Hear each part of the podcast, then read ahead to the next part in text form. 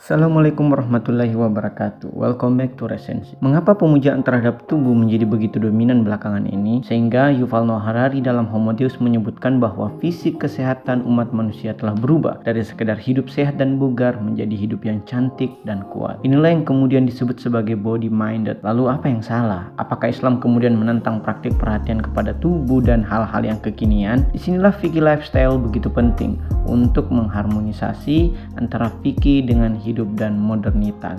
Dalam hadis Rasulullah Wasallam bersabda, sesungguhnya Allah Maha Indah dan mencintai keindahan. Itu artinya tidak ada yang salah dengan berpenampilan untuk terlihat indah. Yang salah adalah jika pertama kita meniatkan penampilan indah tersebut demi kebanggaan diri semata, bukan wujud syukur atas berkat kemahaindahan Allah Subhanahu wa taala. Kedua, jika kita menggunakan zat yang haram atau mendapatkan penampilan indah tersebut melalui harta atau cara yang haram. Ketiga, jika kita mengumbar aurat yang terlarang oleh hukum Islam, yaitu hanya terlihat telapak tangan dan wajah bagi perempuan dan dari lutut hingga pusar bagi lelaki. Itu artinya jika diniatkan sebagai wujud syukur kepada Allah, tidak melalui sesuatu yang haram dan tidak mengumbar aurat, maka berpenampilan indah merupakan sesuatu yang ternilai ibadah atau meneladani sifat-sifat Allah Subhanahu wa taala.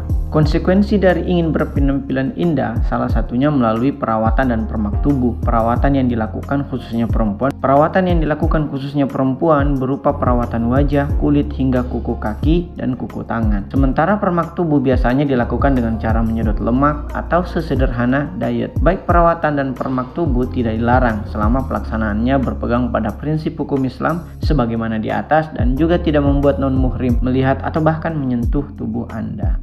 Dalam Islam, kesehatan merupakan salah satu perhatian utama. Rasulullah Shallallahu Alaihi Wasallam hanya dua kali sakit selama hidupnya, mulai dari pola tidur, pola makan, kebersihan, hingga olahraga merupakan sunnah yang diamalkan oleh Rasulullah Shallallahu Alaihi Wasallam dan menjadi adab bagi umat beliau. Bagaimana dengan reproduksi? Mutahari dalam buku Etika Seksual antara Barat dan Islam menjelaskan mengenai tujuan dari hubungan seksual, yaitu rekreasi, transendensi, dan reproduksi. Islam melarang dengan tegas aborsi, namun memper memperbolehkan kontrasepsi. Aborsi merupakan pembunuhan janin yang telah melewati pembuahan, sementara kontrasepsi adalah upaya pencegahan sebelum terjadinya pembuahan. Dalam risalah Al-Hukuk karya Imam Ali Zainal Abidin yang memuat 50 hak yang pihak lain mesti tunaikan oleh manusia, salah satu yang paling banyak adalah hak manusia lain. Mulai dari hak orang tua, keluarga, bawahan, atasan, mitra kerja, sahabat, bahkan teman duduk pun memiliki hak yang mesti kita tunaikan dilakukan. Begitupun dalam 50 dosa besar penghancur amal, karya Ahmad Hussein Dastegib menuliskan bahwa kebanyakan dosa besar yang dilakukan manusia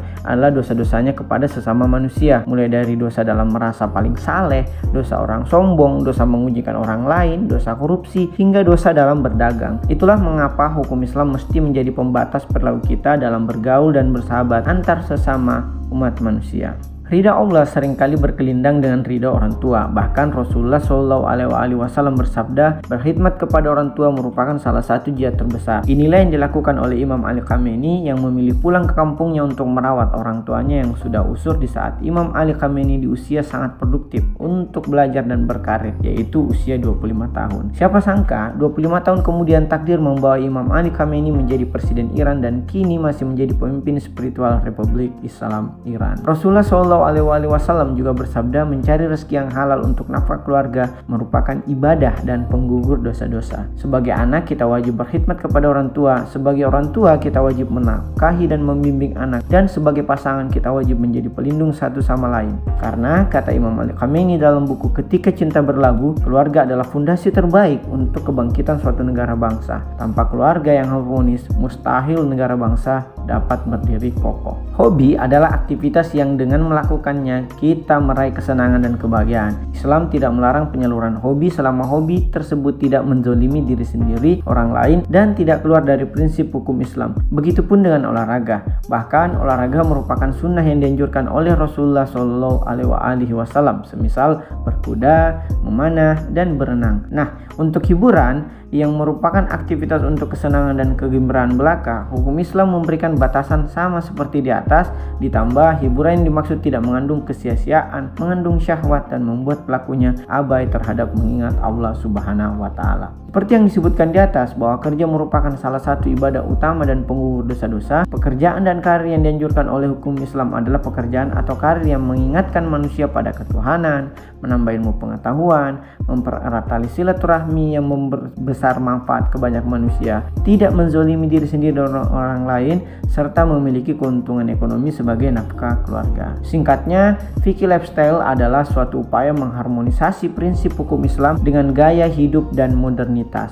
bahwa hukum Islam bukanlah sesuatu yang kaku dan menyulitkan kehidupan manusia karena Islam hadir untuk menyelamatkan manusia bukan untuk menghambat proses penyempurnaannya. Beberapa anggapan baik dalam internal dan eksternal umat Islam menyatakan bahwa Islam merupakan agama yang terlalu banyak memuat persoalan halal dan haram atau perkara hukum saja. Padahal tujuan dari diturunkannya hukum Islam tersebut hanyalah untuk menyelamatkan kehidupan umat manusia. Bahwa setiap fikih pasti memuat usul fikih atau dasar argumentasi mengapa hukum tersebut diturunkan untuk manusia. Ibrahim Amini misalnya dalam buku Kiat Memilih Jodoh menyebutkan bahwa mengapa sih jilbab diwajibkan bagi perempuan? Salah satu alasannya adalah agar setiap lelaki hanya selalu merindukan istrinya dan berkasih sayang dengannya. Islam itu bukan hanya tentang halal haram, pun hanya tentang halal haram, hal tersebut semata-mata demi keselamatan hidup umat manusia. Ada pertanyaan?